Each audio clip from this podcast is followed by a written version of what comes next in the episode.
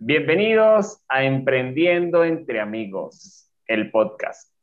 Una conversación amena, ligera, entre un coach de vida, marketer de la República Dominicana, María Frías Mejías, y un emprendedor en serie, Raúl González Acuña, que te llevaremos herramientas y consideraciones para que puedas crecer y desarrollarte tu vida personal y profesional. Hoy tenemos a una invitada de lujo, que es Catherine Perugacci. Ella es ella nos visita desde Ecuador y tiene un emprendimiento demasiado espectacular donde trabaja con artesanos locales y el empoderamiento de la cultura a través del comercio justo. Y de nuevo a hablar de este tema. Catherine, Mariel, bienvenidas, ¿cómo están ustedes? Bienvenidas a Emprendiendo entre Amigos. Hola, hola. Hola, mucho gusto. Gracias por tenerme el día de hoy. Gracias a ti por aceptar nuestra invitación y bueno, ya emocionados de, escuchar un poco sobre tus proyectos. Igual, emocionada de compartir también mi experiencia. Excelente. Excelente. Amiga, Catherine, wow, qué travesía la tuya, todas las cosas que has hecho. A ver, cuéntanos un poquito de tu emprendimiento, el nombre de tu emprendimiento, de verdad, todavía no lo puedo pronunciar muy bien. Kipupalai. Por favor. Ya estás. bueno, muchas gracias, Raúl. Claro que sí. Eh, bueno, muy gustosa de estar aquí el día de hoy compartiendo con ustedes mi travesía como emprendedora. Eh, como lo mencionaste, Kipupalai es una empresa que la creé junto a dos socios en el 2015 que es donde empezó toda mi travesía eh, con las comunidades indígenas de acá en el Ecuador. Eh, nosotros fuimos la primera página de comercio electrónico en Ecuador que comercializaba productos artesanales en el exterior. Y comenzamos este sueño realmente eh, motivándonos de la situación de los artesanos que vivían en ese entonces. Ellos estaban muy limitados en cómo comercializaban sus productos, ya que solo lo hacían en las ferias de sus comunidades o a medida que los turistas pues venían a visitar nuestro país. Eh, sin embargo, vimos que realmente el producto que ellos tenían tenía mucho potencial a nivel internacional y decidimos utilizar plataformas tecnológicas para promover sus productos eh, primero en Estados Unidos. Eh, una vez que comenzamos pues esta travesía, yo sigo emprendiendo en este campo y actualmente soy consultora de productos artesanales y trabajo de la mano de diseñadores, boutiques y tiendas en Estados Unidos que desean apoyar eh, a la artesanía e incorporar este tipo de diseños dentro de sus productos y locales.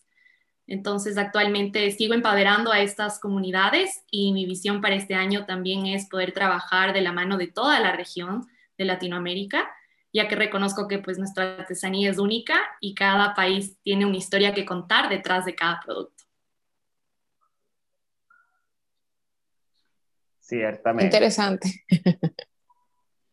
Eh, mira, em, Catherine, me encanta ese tema sobre la cuestión de empoderamiento del artesano, especialmente porque una de las cosas que normalmente sucede, tenemos dos fenómenos importantes. ¿no? El primero es que existe un éxodo hacia las ciudades y el tema de perder esa, eh, ¿cómo te digo?, esa tradición en la medida que la ciudad se vuelve más gris y más, digamos, homogénea, donde ya no hay tanta, tanta diversidad, aunque sea gente de distintas naturalezas o distintos lugares, simplemente se sigue manteniendo, o sea, digamos, se pierde ese, ese acervo cultural. ¿Cómo estás logrando tú apoyar, o sea, lo mencionas muy bien, el apoyo hacia ese pequeño, hacia ese pequeño artesano, esa persona que está desarrollándose, de exportar. ¿Cómo sucede eso? Y, y si puedes mencionar un poco sobre el tema del comercio justo en este proceso como tal. Correcto. Bueno, realmente la problemática nace de las nuevas generaciones, de los hijos de estos artesanos, porque son ellos los que, como tú dices, ya han ido a estudiar a las grandes ciudades, han tenido la oportunidad de viajar, son eh, agentes que están experimentando eh, los efectos de la globalización. Y por ejemplo, si tú vas a Otavalo, que es una de las ciudades con más comunidades indígenas acá en el Ecuador, eh, tú ves que los hijos de los artesanos ya no se visten tan tradicional. Ellos usan gorras, zapatos de marca, se rehusan un poco a seguir utilizando el traje de sus padres por comodidad. Y segundo, ellos sienten que de esa manera se están identificando con las personas de la ciudad.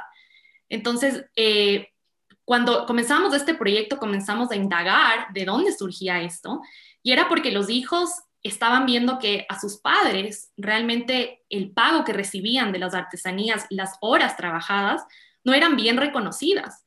Por ende, ellos querían dejar de producir este tipo eh, de artesanías y poder buscar otro tipo de oportunidades que les ayude con sus ingresos. Entonces, nosotros queremos que estas personas sepan que hay otras maneras de seguir ganando mercado para sus productos, implementando el tema del comercio justo, de la paga justa que ellos deben de recibir una vez que las personas entiendan todo el proceso que hay detrás. Eh, también hay bastantes movimientos y concientización hoy en día en el consumidor del fast fashion y el slow fashion. Y nosotros estamos con las artesanías impulsando el slow fashion. Son procesos que se demoran meses en construir una sola pieza. Entonces, el hecho de que tú valores eso ya cambia mucho la percepción del precio que tú vas a pagar por ese tipo de artículo. Entonces, es darles más bien una motivación a estas nuevas generaciones que son las que van a quedar delegado para seguir promoviendo las artesanías de nuestros países, de que hay oportunidades afuera, de que esto sí es valorado en otros países y que tiene una gran oportunidad y acogida para los siguientes años. Claro, y fíjate que ese tema, y lo conversamos la otra vez, ¿no? Que ese precio justo, pero al final de cuentas la manera de, digamos, de, lo que te comentaba, por ejemplo, de este hecho de, que la gente siempre piensa, bueno, pero es que si cuesta, no sé, 50 dólares una pieza, de lo que sea, no sé, esos, esas carteras hermosas que tienes allá atrás, por ejemplo, de, en tu background que está espectacular, eh, esa cartera cuesta 50 dólares y seguramente el artesano le pagan, no sé, 15, ¿no? Y ese, ese overhead de 45 o de 35 dólares, eh, porque, o sea, ese seguramente se lo queda el intermediario, que sería el de broker de, de la, del, digamos, ese proceso de, de, transmitir de aquí hasta el, hasta el comprador final. Tú que estás en ese medio, ¿cómo lo ves y qué, qué aprecias tú desde esa perspectiva? ¿Están robando al artesano o realmente es el precio justo que él debe, él debe de vengar por eso? Bueno, actualmente hay intermediarios y hay marcas como tal, diseñadores ecuatorianos que están trabajando con estas comunidades. Siento que hay una relación un poco más estrecha cuando estos diseñadores son del Ecuador, porque entienden las condiciones de vida y lo difícil que es para ellos, pues, generar ingresos. Obviamente sigue existiendo otras personas que vienen de otros países justamente a negociar con el artesano el menor precio para ganar un margen más alto afuera. Sin embargo, es más bien la responsabilidad nosotros como intermediarios, como trabajadores de este sector, en promover el comercio justo en todas las prácticas de negocios que hacemos. Tanto cuando vendemos a las boutiques que van a comercializar el producto final, concientizar que esto es un producto que no es que se le regateó al artesano hasta más no poder, sino que se reconoció con justicia en, el precio, en consideración con los tiempos de fabricación, para que este producto salga y se pueda exportar. Lógicamente, eh, y entiendo tu punto, hay muchos productos que están afuera ofertados por 200 dólares, que muchas veces la gente no entiende que también esta empresa comercializadora incurre en gastos logísticos que son muy altos y de marca, de marketing en general, para poder comercializar y llegar a los clientes. Pero debe ser la responsabilidad social y la imagen detrás de esa empresa la que impulse cuál fue todo el proceso por detrás de ello, cómo están trabajando con las comunidades, no solo el giving back, sino cómo tú tienes relación con ese proveedor, estás consciente de en qué condiciones está trabajando, cuánto tiempo se demoró, eh, todo es parte de, estos factores que te identifican a ti como qué responsabilidad social estás poniendo a tu marca al final del día. Y en esa responsabilidad social entraría, por ejemplo, y vengo la, la, pregunta de, eh, por ejemplo, adecuar el taller o tú financiar la adecuación del taller de ese artesano si tienes, por supuesto, una relación laboral prolongada. Se pudiera considerar algo así. O sea, que no trabajes en condiciones, eh, digamos, bajo ninguna norma de seguridad, sino con condiciones aceptables. Correcto. Eh, bueno, yo siento que en nuestra región no se puede comparar con las condiciones laborales, por ejemplo, en Asia, que son bastante eh, deplorables, en mi opinión. Y obviamente ellos no es que están trabajando en artesanía, sino para compañías mucho más grandes que no tienen pues este concepto de hecho a mano. Sin embargo, en nuestra, en nuestra región, em, al menos en Ecuador, ellos están acostumbrados a elaborar estos productos en comunidad. Entonces, ellos, eh, por más, no es que tienen un solo taller, sino que ellos frecuentan las casas de los artesanos mayores para poder tejer juntos y seguir pasando estas costumbres y seguir aprendiendo de estos maestros. Entonces, eh, más allá de tener un taller, porque como tal son sus viviendas, donde ellos comparten y se sienten muy cómodos, es más bien ayudarles en la parte de cómo ellos se califican como artesanos, cómo ellos se vuelven profesionales dentro de su campo y reconocidos en ambiente gubernamental para este, estar al día con sus impuestos, para exonerarse de bastantes beneficios que el gobierno mismo les da en caso de que sean artesanos, saber que pueden exportar sin incurrir el tipo de aranceles. Entonces, eh, yo más bien valoro más ese tipo eh, de ayuda y aporte que les podemos hacer a los artesanos eh, versus el tema del taller, porque yo sé que es algo cultural de ellos en ir a las casas, pero sé que ellos no tienen una guía en términos profesionales de cómo yo puedo realmente ser un artesano formal y profesional. entiendo perfectamente. Querida amiga Mariel, cuéntanos algo. Aquí levantando la mano. Fíjate, me parece sumamente interesante eh, este tema que, que, nos trae Catherine, porque es una realidad. Hay cosas que puedes llevar años haciendo y aún así no estar preparado, no, estar, no tener el conocimiento suficiente de lo que requieres, eh, no tener un taller per se, sino que básicamente prestas tu casa, te reúnes con, con tu comunidad, porque es, es, una forma también de, de, bueno, pues de crecer, ¿no? Eh, en conjunto es más fácil. Eh, y bueno, es algo que justamente conversamos en uno de los episodios anteriores con Simón, justamente, de, de, las personas que trabajan en el campo que ya no quieren seguir. O sea, fíjate cómo, cómo hay tantas personas que han dejado el campo y entonces cuesta mucho trabajo recuperar ese, ese, ese conocimiento, ese know-how, a quién se lo transfiero, o sea, cómo lo hago, cómo se lo paso. Y, y bueno, pues poco a poco es ir sembrando ese, ese deseo, eh, mantener toda esa costumbre, ¿no? Y bueno, darles la posibilidad de, ofrecer sus productos fuera, no solamente en, en, Ecuador en este caso, sino más bien, pues que todo el mundo lo conozca. Y algo que conversábamos ayer, eh, Catherine, es el tema de, de que hay personas que compran estos productos solamente como souvenir, o sea, y no para tenerlos ahí colgados, o sea, ¿sabes?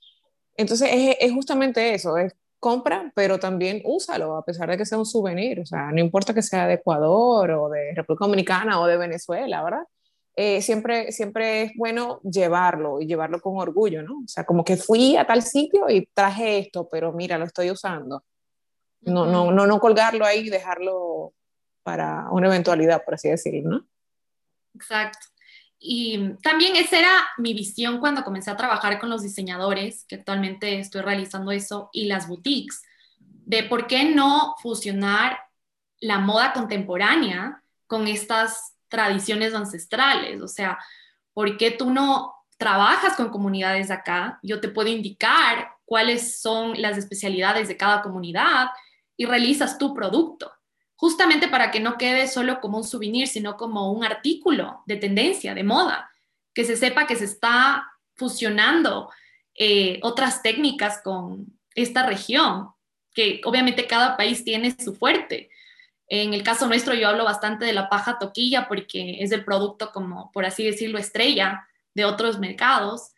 Y para mí es un orgullo ver una cartera de paja toquilla hecha por otro diseñador o que esté usándose por alguna celebridad. O sea, realmente es, te sientes más identificada y eso es lo que yo también pretendo hacer con las personas ecuatorianas, que puedan reconocer donde se encuentren que ese producto viene de manos ecuatorianas, de que hay un sello ahí de cultura que tiene mucho, mucha historia por contar.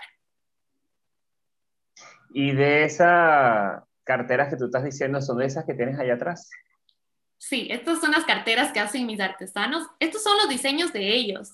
Eh, no son diseños que ahorita están como patentados por alguna marca ni, ni por así decirlo, pero sí quisiera igual que, que pues puedan ver el, el tipo de creatividad de los artesanos, porque este tipo de producto en el 2015 yo no lo encontré. Y esto es producto de que los artesanos están creciendo, es un indicador de que ellos también ya están eh, dándose cuenta cómo se mueve la moda y las tendencias a nivel internacional. Y están incorporando nuevos diseños, nuevos colores, ya no es el tradicional sombrero de paja toquilla, sino que comenzaron a hacer carteras en base a la paja toquilla. Entonces, para mí es realmente un gusto ver cómo esto va teniendo una tendencia y cambiando a lo largo de los años dentro de mis artesanos. ¿Tú ofreces algún tipo de entrenamiento para este tipo de, cosas? O sea, tú los, los entrenas eh, en cuanto a comercialización, en cuanto, o sea, ¿qué, qué, qué les ofreces? ¿Qué tips les ofreces o qué, qué cursos les ofreces para que ellos puedan, digamos que, ver esta, esta visión que tú también tienes? Claro. Eh, nosotros realmente estamos entrenándoles en el aspecto profesional. A medida que vamos conectándoles con clientes, ellos van aprendiendo lo que es una factura comercial, qué documentos se necesitan para exportar, eh, están aprendiendo sobre el etiquetado que le tienen que poner al producto para que pueda salir en aduanas eh, con libre arancel, acogiéndonos a los tratados que el Ecuador ha llegado con los países de destino.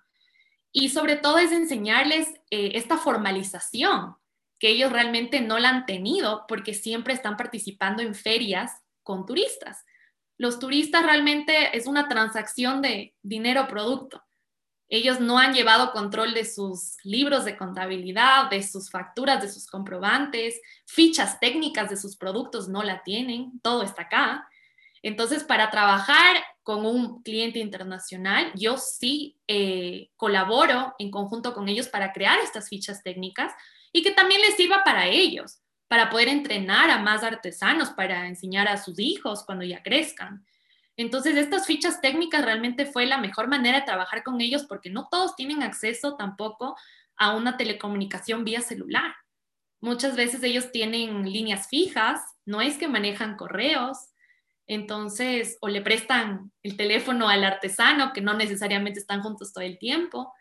Entonces, con estas fichas técnicas nosotros hemos llegado a trabajar de manera autónoma cuando ya tenemos grandes pedidos para referirnos a específicos productos con los colores, los patrones y, el pantón con el que va a ir cada diseño. Entonces, es una manera hasta fácil para ellos para que no tengan que estar realmente dedicados 100% a eso, sino que sigan con sus actividades diarias. Fíjate, eh, Katy, hablando ahora de tu como profesional, eh, te voy a contar una pequeña anécdota, mi querida Mariel, si me permite, por favor.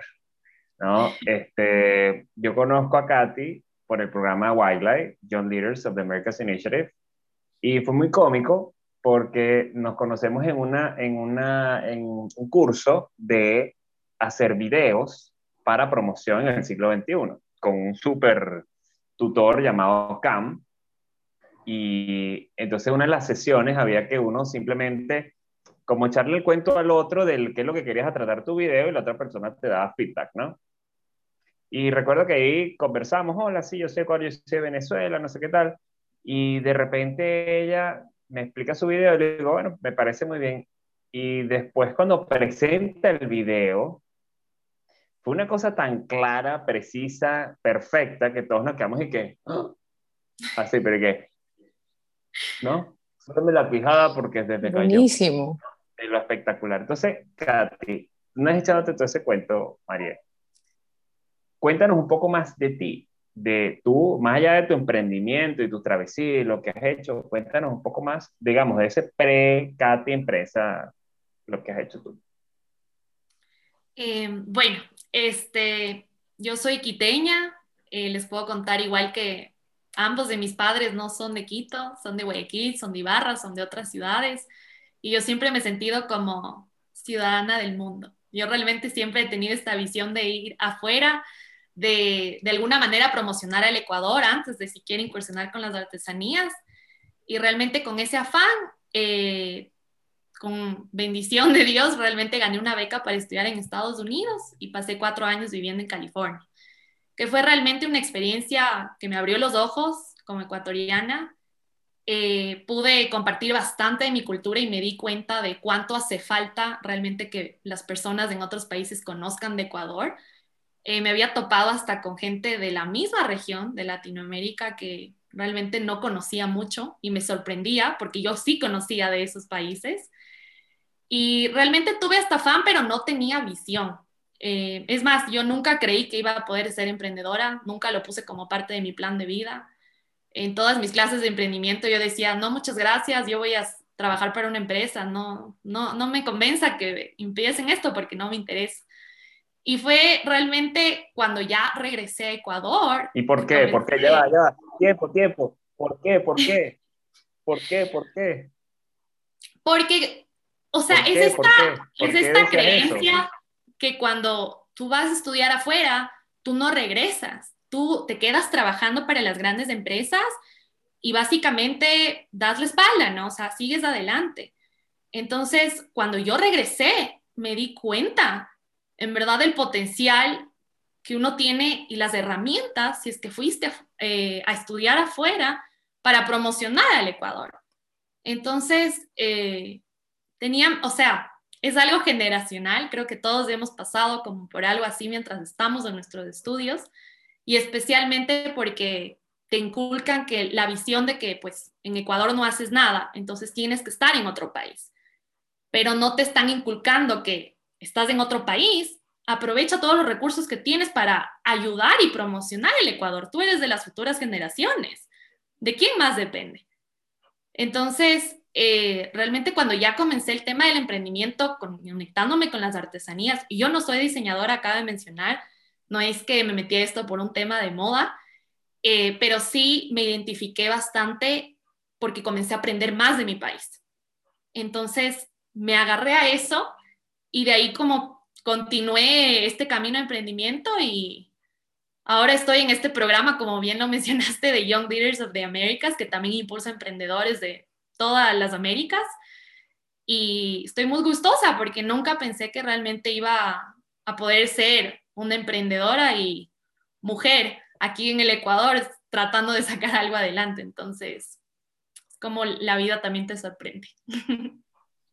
Me permito felicitarte, la realidad. Eh, bueno, por, por esta iniciativa, a veces necesitamos salir de nuestra zona de confort para darnos cuenta de muchas cosas. Y bueno, llega, por lo menos llegamos al punto de hacerlo, ¿no? Porque fíjate cómo, cómo tuviste que andar un camino para darte cuenta, oye, no es esto. Y no solamente en Ecuador, eh, creo que también en Venezuela y acá en República Dominicana se da el caso de que pues te enseñan una cosa, te, o sea, la, la sociedad te, te, impulsa a que busques tu mejoría y que tu mejoría siempre está fuera del país. Entonces, tenemos que contrarrestar esa, esa mentalidad y, y, pues luchar por, por mantener nuestros valores, por, por dar nuestro país a conocer, a explotar esos, esos, esas cosas que nos distinguen. Y justamente parte de, de, lo que conversábamos ayer, y Raúl, mira, te cuento que has traído unos invitados que de verdad no tienen desperdicio alguno porque la realidad es que este, ese tipo de, temas incluso pueden aplicarse al área que yo estoy trabajando ahora mismo. Y parte, eh, o sea, es, es parte de la labor que me corresponde de ofrecerle esos conocimientos a las personas eh, para que sigan trabajando el campo, para que tengan las herramientas necesarias y para que día a día se motiven un poco más a ofrecer esos servicios, porque no solamente en este caso es producir, producir, producir. De nada te sirve producir a montones para tenerlos ahí almacenados y tener todo ese dinero parado. O sea, básicamente, y obviamente con un, con un precio justo, ¿no? Porque muchas veces lo que hacemos es, hacemos un monopolio. Entonces, bueno, este es el único suplidor de, de, carteras, por así decir. Y entonces le compramos todas las carteras a ese suplidor y los otros con las carteras hasta, la, hasta el techo. Y, no, porque te fijas en este que tiene mejor terminación o que tiene ¿sabes? Es, ese tipo de cosas, pero qué bueno que lo hiciste, qué bueno que te diste la oportunidad de ir, de volver, de conocer más a fondo. Y, bueno, ese es el tipo de, de jóvenes que necesitamos eh, seguir cultivando, ¿no? Eh, porque a la larga de eso se trata. Así que adelante, amigo. Fíjate un punto también, un punto también importante de, de esto, es que y, y Katy, tú lo comentabas, era el hecho de que los artesanos, hay, hay, una frase que me viene a la mente, que es el chocolatero, ¿no? Y eso lo decía el que era mi, mi director de, de, teatro, ¿no? Que hace muchos años de teatro amateur. Y él decía, yo soy el chocolatero, yo soy el chocolatero, yo, soy yo sé hacer la receta de chocolate para que quede perfecto, no me hable cuánto cuesta, no me importa, yo sé que hay que echarle tantos gramos tal cosa, esa era la analogía que él decía para, para hacer sobre su arte, ¿no? Y, es cierto, pero entonces tú llegas, tú, Katy, tú estás llegando con la visión de negocio, es decir, chévere, eh, eh, eso es un arte, es perfecto, pero tienes que, estás en un mundo de negocios. Si no, la gente te va a querer seguir pagando los 5 centavos de dólar por la cartera que te tomó 5 meses hacer. Y eso no te compra ni, ni un tomate, ¿no? y, y pasaste ese montón de tiempo. Entonces, eso es, que creo que es la parte que, que estamos en Latinoamérica también, o en, yo me imagino que todas las partes del, del, mundo en desarrollo está gestándose ese punto de que, oye, yo realmente mi, mi trabajo vale y que, y que yo realmente usando las herramientas correctas puedo alcanzar ese producto y, y colocarlo en, la, en las vitrinas más importantes. Ah, qué fácil. No, no lo es. O sea, nunca ha sido fácil, jamás lo será sea, emprender no es el camino en línea recta, es la broma más, más horrible que puede existir en términos de, de, de, sí, sí, es una cosa así toda, así, toda loca, ¿no? Pero tú sub y baja, un roller coaster, pues así, una montaña rusa. Y, y el punto que yo veo es ese, ¿no? Y tú estás entrando y cerrando ese, ese nicho interesantísimo. Ahora, te quiero hacer la pregunta. Tú como, y mencionaste el tema mujer, ¿qué tal es ese punto mujer, Ecuador, artesanías, me imagino, no sé si todas las artesanas son mujeres o son hombres, que, o sea, ¿cómo es esa relación y, cómo, y qué barreras has tenido que lidiar tú para sobrellevar ese punto? Bueno, como les mencioné, yo comencé con dos socios este emprendimiento y al principio realmente fue eh, un gran beneficio porque con las comunidades que trabajábamos de Otavalo, eh, ahí el que hace negocios es el hombre. ¿Ok?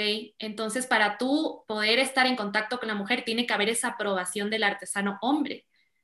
Y uno de mis socios eh, es Estados Unidos, mitad ecuatoriano, mitad americano, eh, pero él se ve como americano y me ayudó porque todos los artesanos se acordaban de él. Entonces, todavía a mí me relacionan como la socia de Andrew. Entonces, ese concepto social realmente luego que me puse a analizar dije, qué interesante. O sea, hasta para pedir, este, cuando hacemos los agasajos con ellos en Navidad, las cartas, oficios, ellos no se dirigen a una mujer, se dirigen al hombre de del negocio, a mi socio. Entonces, eh, realmente fue interesante porque yo dije, pues hay tantas mujeres artesanas, estoy segura de que yo voy a ser la que va a estar en contacto con ellas. Pues no, todavía sigo con los esposos, haciendo negocio y ya he podido realmente entrar esa barrera estableciendo estos lazos de amistad. Pero en un principio no fue así. Desconfían bastante del potencial que tal vez tú tengas o seriedad para hacer negocios. Pero es algo cultural que lo vivimos aquí, pues, en todo sentido. Eh, lógicamente sí, hay otras artesanas que son comunidades de mujeres y ellas son mucho más empoderadas al tratarse solo de una comunidad de mujeres. Y con ellas sí es mucho más fácil el tema de negociar y saber que ellas tienen otras responsabilidades como su familia, darles más apertura en el tema de tiempos de entrega, porque no son máquinas, son mamás, son cabezas de hogar muchas veces. Entonces, todos esos son factores que se suman y que yo tengo que transmitir al cliente que, ok, tú tienes un tiempo para entregar tus cosas, pero ellas son cabezas de hogar, son madres de familia. Entonces, sí ha sido realmente un aspecto que está presente en todos los negocios que hago y es algo que también me ha llamado la atención porque nunca pensé que iba a toparme con, con este tipo de, de, comunidades que a las mujeres no, no nos prestan mucha atención.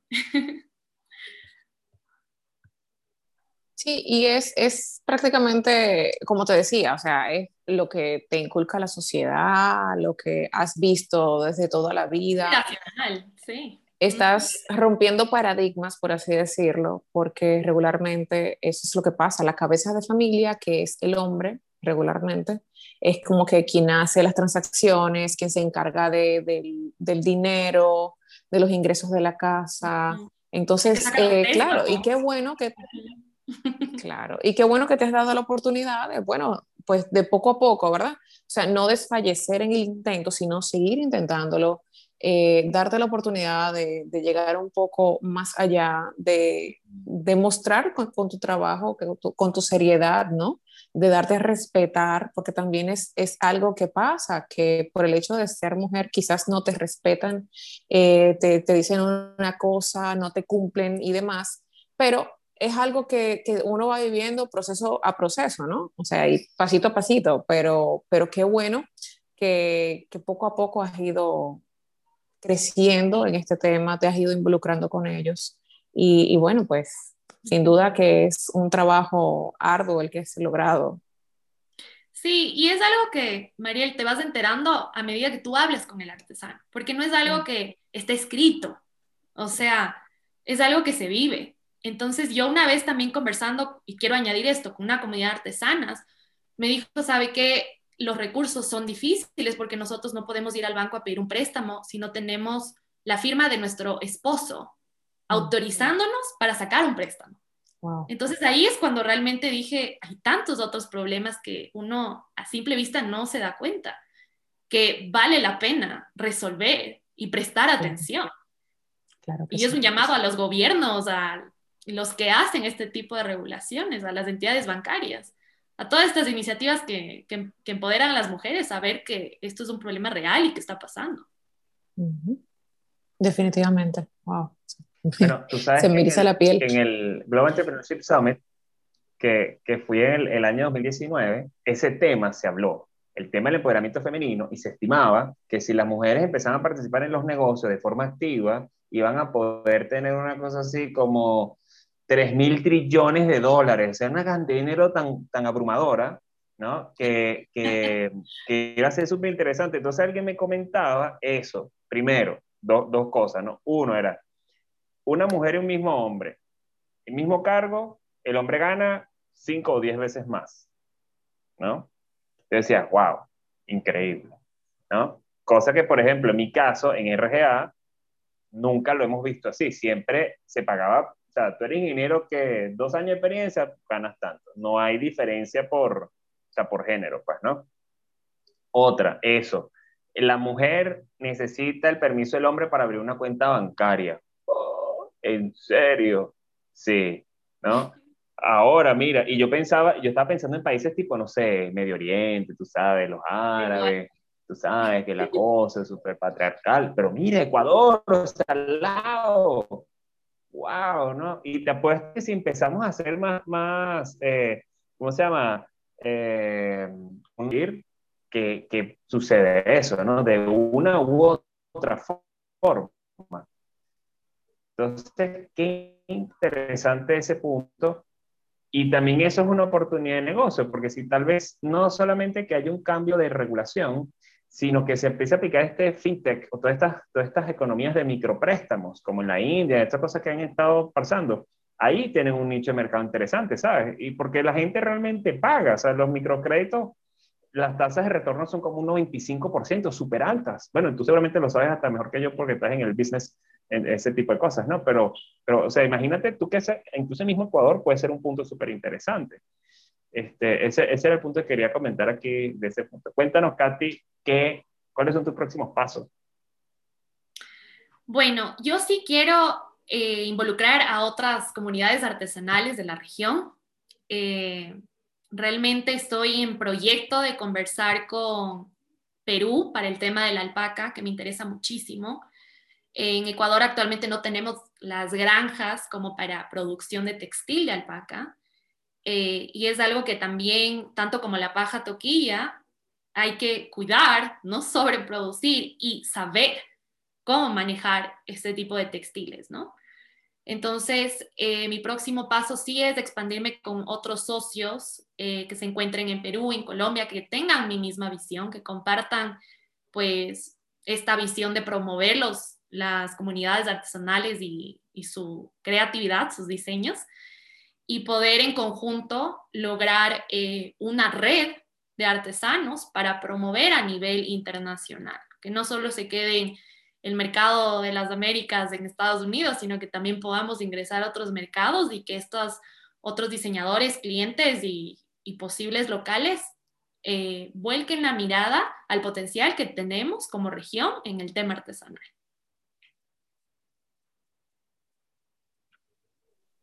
Buenísimo. Realmente eh, ayer al, enterarme del, del proyecto, eh, le preguntaba que si, que si no quería también promover a República Dominicana. Claro que sí. ya estamos en conversación con Mariel. Así que, Raúl, tú, tú, sabes que te, te, corresponde también a ti, ¿no? Los contactos. Claro, no, es que ya, ya, eso, ya eso lo hablamos. Ya está pactado. Yo le dije, mira, te tengo unos sitios buenísimos. Bueno, mira, ya va, espérate, no, no, no es muy lejos, mira. Por aquí les tengo esto, mira. Ese pajarito que ustedes están viendo aquí, este es un cardenal. No sé si ese, ese pájaro existe o vive por allá también en Ecuador, porque creo que es... No lo he escuchado. Pero un cardenal es muy lindo, tiene un piquito rojo así como este, ¿verdad? Esto es un sitio que se llama Tintorero, no, mentira, esto es un, pueblo que se llama Guadalupe y hace unas bellezas en tallas de madera. Mira, eso está en el estado Lara, un estado que está como a dos horas de Valencia. Y el punto interesantísimo de esto es que se reúnen eso en ferias de artesanos o la consigues en unos locales en Caracas, que es la capital, súper carísimo. O sea, una cosa espectacularmente cara. Entonces dice, bueno, te haces la pregunta, ¿no? ¿Realmente le pagan lo que les corresponde? Tal vez sí, tal vez no no lo sé. Pero de ahí que salga, o sea, tú se lo llevas tipo souvenir a, tu, a tus... Eh, a tus, seres queridos. Sí, sí, todas esas cosas cuando te vas. Pero, pero fíjate, o sea, esto es algo que, mira, tú puedes colocar junto con las carteras. para exhibirlo. Ya tenemos que traerlo para exhibirlo acá. También te tengo Fíjate que es interesantísimo eso, porque todos los países latinoamericanos tenemos una cultura tan rica, tan, tan diversa, tan que vale la pena proteger y no solamente y no solamente tenerla de, o sea, de, de ah, no, que realmente conocerla y promoverla, ¿no? Y eso que tú estás haciendo me parece que es sumamente importante en aras de que de verdad no pase, no sé, 50 años y Ah, sí, había alguien que tejía eso. Si yo tenía una cartera, pero más nunca vi nadie que hacía eso. ¿Por qué será? Bueno, claro. Se me pone una ciudad y se le olvidó. Empezó a trabajar en una fábrica, qué sé yo. Una cosa de eso. Sí, es así. Es así. No, y sí, vale la pena seguir incluyendo a más países en esto para unir fuerzas, porque pues, el mercado hay y es grande y es para todos. Y yo reconozco que cada país tiene su fuerte y pues es parte de su cultura y es una manera también de, de seguir impulsando su país. Entonces, totalmente dispuesta a trabajar con ustedes también en un futuro. Ya, ya tú sabes. Eh, Katy, ¿cuáles pueden ser los, las formas para que las personas te contacten? Cuéntanos un poquito sobre eso. Ya nos comentaste un poquitico sobre tus futuras acciones. No sé si tienes alguna cosa adicional o planes, o sea, digamos, tu sueño más allá de, de, ser, eh, de hacer este networking entre, entre artesanos. Si tienes algo adicional que quieres hacer con tu vida, cuéntanos un poco más. O sea, la parte personal que Mariel, coach de vida, te va a empezar a preguntar en estos instantes, te va a empezar a decir tal, ¿cómo es esto? Bueno, sí me gustaría hablar eh, un poco más del Young Leaders of the Americas, porque actualmente eh, estoy trabajando con una empresa en Chicago que organiza fashion shows con diseñadores latinos en Estados Unidos. Entonces, en el corto plazo, ahorita hasta el verano, que es la época, temporada alta para este tipo de productos, mi misión es poder conectarles con diseñadores de nuestra región para que puedan participar de este fashion show que va a ser a nivel virtual para eh, promocionar este tipo de productos hechos a mano. Entonces, yo ahorita estoy colaborando con ellos en justamente hacer el networking, el acercamiento con estos diseñadores, eh, poder de cierta manera armar portafolios virtuales, porque toca adaptarse a esta nueva normalidad, no es como se llevaría a cabo normalmente un fashion show, pero cada diseñador pues tiene que tener un portafolio para poder eh, proyectar sus productos, contar su historia de manera virtual. Entonces, eh, realmente es un campo nuevo, inexplorado para mí. Yo he asistido a fashion shows, pero no he organizado uno. Entonces, realmente estoy muy emocionada de poder formar parte de este proyecto con una empresa igual en Estados Unidos que tiene mi misma visión y poder ayudar también eh, de esa manera a promocionar las comunidades artesanales. Oye, me parece que está muy, muy genial eso. Eh, realmente, bueno, no, no, conozco el tema fashion, no, no me considero para nada una persona fashion, realmente, muy conservadora en la vida. Quería Mariel. No, no, yo te estoy dejando hablar. Realmente yo, bueno, las chicas somos un poco más de, de fashion, de demás, eh, más yo que, que, me muevo mucho en lo que es el mundo del, del beauty, eh, de la belleza y de los productos, la cosmética y demás. Eh, pero la verdad, encantadísima, es algo que, que resuena con, conmigo al menos eh, este proyecto y la realidad es que te exhorto a que continúes, a que expandas tu mensaje, a que, a que sigas involucrando artesanos, no solo de Ecuador, sino de, de toda Latinoamérica. Eh, y bueno, quizás también eventualmente de otros lugares del mundo. Eh, me, me, encanta tu, todo lo que estás haciendo y bueno, ya Raúl hasta, hasta las preguntas me robó, o sea que no, no sé ya qué, qué, más preguntarte. Bueno, igual próximamente sí espero lanzar ya la plataforma una vez que acabemos este fashion show para que cualquier diseñador o persona como yo que está en el campo de las artesanías trabajando con estas comunidades eh, pueda unirse como que a esta red y podamos ver de qué manera seguimos como promocionando. Entonces, realmente sí está en mis planes seguir con esto y, y ver qué otras puertas se abren. Cuéntame, Raúl. Y, y, yo levanto la mano como si fuéramos en una reunión así de, trabajo. Maestra, maestra, no, pues así que, ah, tú me preguntas, ¿qué es esa plataforma? O sea, tú no has dicho nada de una plataforma, mi querida amiga. Cuéntanos más de eso. Está en proyecto, está en proyecto. Eh, bueno, o sea, sí me di cuenta que a medida que trabajaba con mis clientes, ellos necesitaban conocer más allá del producto, más allá de pues la historia de, los, de, de estas comunidades, también el tema de la logística, que es muy compleja. O sea, no es la misma regulación que yo vaya a tener acá que ustedes en Venezuela para poder llevar el producto. Por ende, sí quiero hacer un énfasis en el tema logístico, porque esa realmente es la puerta para incentivar que el cliente se lo lleve, porque cosas preciosas hay, pero ya darle, como tú dices, números y como que a nivel de negocio al cliente, cómo se va a llevar su producto, también es importante. Y está faltando ese tipo de asesoría al cliente y a las tiendas y a los diseñadores para que ellos puedan realmente llevar estos productos y siento que es una de las limitaciones por las cuales todavía no trabajan muchas veces con esta región. Entonces, es una manera también de incentivar a los gobiernos, a las agencias comerciales de seguir impulsando los tratados comerciales para incluir este tipo de, de productos y facilitar el comercio internacional.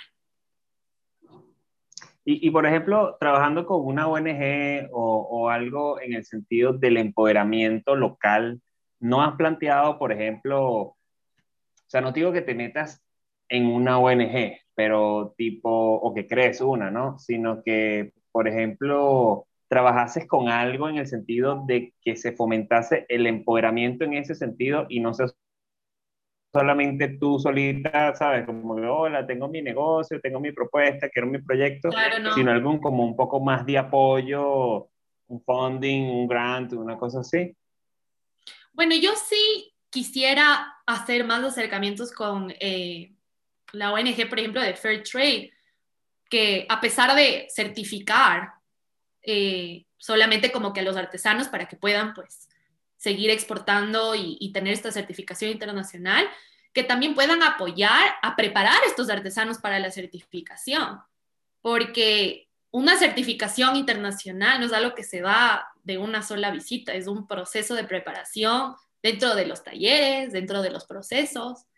Entonces yo realmente sí estoy tratando de ver maneras donde podría apoyarme con este tipo de organización, que no necesariamente yo vaya a ser la que me certifique porque no puedo, tienen que ser los artesanos directamente, que vayan preparándolos para el camino, porque es una certificación que va a tomar tiempo, pero podemos ir ya preparándolos y solucionando este, las problemáticas que están teniendo hoy en día y que entiendan que esto tal vez tome tiempo, pero que están en buen camino. Entonces, esa realmente sería una ONG que le prestaría ahorita atención.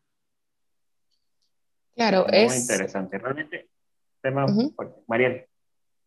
No, es básicamente comentarle los beneficios, ¿no? Porque muchas veces existe lo que es la duda uh, y, y, eso de, bueno, me va a convenir eh, o no, me va a salir muy caro, o sea, ¿qué, ¿qué, requiero invertir para poder obtener ese tipo de cosas? Entonces, eso es mucha información también, pero mucho la generación de confianza eh, con esos artesanos y demás eh, qué es lo que pasa, eh, como en todos los ámbitos, cuando el personal no tiene un conocimiento muy amplio de, del tema, ¿no? Entonces, eh, la asesoría, obviamente, siempre va a ser muy buena a nivel legal, a nivel, a nivel financiero también, pues, porque son, son básicamente dos de los renglones que son sumamente importantes a la hora de, de realizar cualquier paso. Eh, no sé, te interrumpí, así que, cuéntame tú qué ibas a decir, Raúl. No, no, eh, básicamente te iba a decir que, que comentaras tú, o sea, que, que, decías tú, que básicamente era eso. Pero mira, Katy, una de las cosas que yo veo y pensando aquí mientras ustedes están hablando es, eh, o sea, tú calificarías de una manera tan espectacular para ser una empresa tipo B, una B Corp, pero brutal. Entonces, eso es algo también. Y, yo te diría, y no, no me pidió la recomendación, pero te la comentaría, que, que ahorita hay mucho fondo por ahí para para empoderamiento comunitario, formación de capacidades comunitarias. Y eso que tú estás diciendo, de enseñarle al Señor que, este, primero que puede, la esposa puede hacer negocio. Uno. o a la señora decirle, mira, e, es, válido que tú hagas negocio también, que no esperes que el tipo te diga, ¿no? que el Señor te diga, puedes hacerlo. Uno. Dos. Eh, que, mira, enseñarlos que realmente afuera no se maneja como una feria de turistas, que tú le vendes la cosilla, que tienes unos acabados que tienes que cumplir, que tienes unas cosas, que, o sea, unos deadlines, unas cosas, o sea, uno, unas especificaciones que tienes que, que tienes que cumplir y cooptarlo. Hay, hay, hay ONGs que trabajan con eso y hay, muchas aplicaciones que trabajan con diferentes organizaciones. O sea, tú, la esa que tú estás comentando, que es muy interesante, que en Ecuador seguramente hay. O sea, puede ser porque en Venezuela también hay, en República Dominicana sé que hay, eh, y pudieras perfectamente entrelazar un proyecto interesantísimo que a la larga repercuta en un ganar-ganar, triple ganar para todas las organizaciones, sumado a que eso dentro de tu organización, como una empresa B, pudiera ser el programa de responsabilidad social, por ejemplo. Ya te cuadré todo, así que después te paso la factura. Sí, sí, totalmente. O sea, realmente es como tú lo mencionas, o sea, zapatero a su zapato, pero también hay que ver cómo se resuelve estas otras situaciones que, pues, hay organizaciones que lo están haciendo. Entonces, obviamente yo no quiero descuidar todos estos problemas sociales que les comenté que están viviendo, eh, pero al mismo tiempo a veces la gente confunde que tú eres un emprendimiento social, por ende como que también tienes esta responsabilidad social y de seguramente les das algo give back a la community, pero es mucho más allá de eso, es manejar el día a día sabiendo toda esta eh, problemática que existe que influye en el trabajo que te están entregando, en el producto. Entonces, totalmente. Y esto del B Corp realmente ha saltado para mí estos últimos años porque no era tan conocido, estaba todavía un poco como que, a ver, responsabilidad social, certificación, ¿qué, qué es? Entonces, definitivamente es una muy buena recomendación para irlo aplicando en Handmade Latam. Así que gracias. Tengo una última duda, Katy. ¿Cómo haces con el control de calidad? Bueno, realmente, o sea, el control de calidad se le exige al artesano una vez que nos mandan las muestras. Porque yo como tal, como, al no ser diseñadora, al no ser artesana, yo no puedo poner las manos al fuego por un producto. Y esa es una realmente como un liability, una problemática que existe entre el intermediario y el cliente final, porque puede que nosotros tengamos ya listo para hacer el envío internacional, que también se coordina con estas empresas navieras o de courier, y que el producto llegue con alguna falla, porque no hubo suficiente tiempo para el secado de la paja toquilla, que puede comenzar a, a tornear y a hacer chuecas las manijas de una cartera, entonces, eh, realmente ahí lo que yo prefiero es empoderarle a la artesana que ella es también el último punto, el checkpoint de calidad, que ella tiene que controlar que el resto de artesanas lo están haciendo de acuerdo a la ficha técnica como se acordó. Mm, es una manera profesional de trabajar para ellas porque, pues yo voy a seguir comprando el producto, pero el cliente, si no le ofrecemos lo que necesita o lo que se pactó, entonces simplemente vamos a perder un cliente, como en cualquier otro negocio. Si no ofrecemos el producto de calidad o lo que se acuerda, pues simplemente no estamos entregando eh, lo que se requiere. Entonces, y yo también no solamente lo, lo cargo en la artesana, también lo recuerdo al cliente que esto es un producto hecho a mano, que no es un producto hecho a máquina que va a salir sin error. Siempre va a haber un margen de error que puede ser negociable, que si está dentro de la ficha técnica, pues se acepta, pero que realmente tiene que tener en cuenta que es un producto único hecho por una persona a mano. Buenísimo, buenísimo, me encanta. Pues eh, no sé si, si Raúl, si, colocamos entonces las redes sociales de, de Catherine eh, en, en YouTube para que cualquier cosa, quien esté interesado en contactarle directamente, pues pueda, pueda tener los, los accesos correspondientes, así como los de nosotros también. Eh, y para mí ha sido un súper placer. No sé si, si nuestro amigo Raúl quiera comentar algo más. Eh, yo estoy súper contento. Estaba pasando un súper camión por aquí, por eso no quise hacer así señas como, como un mimo. Este, y, pero sí, de verdad, yo creo que, que es momento de ir cerrando el, nuestro programa, episodio número 12, en otra plataforma de Emprender entre Amigos, el podcast.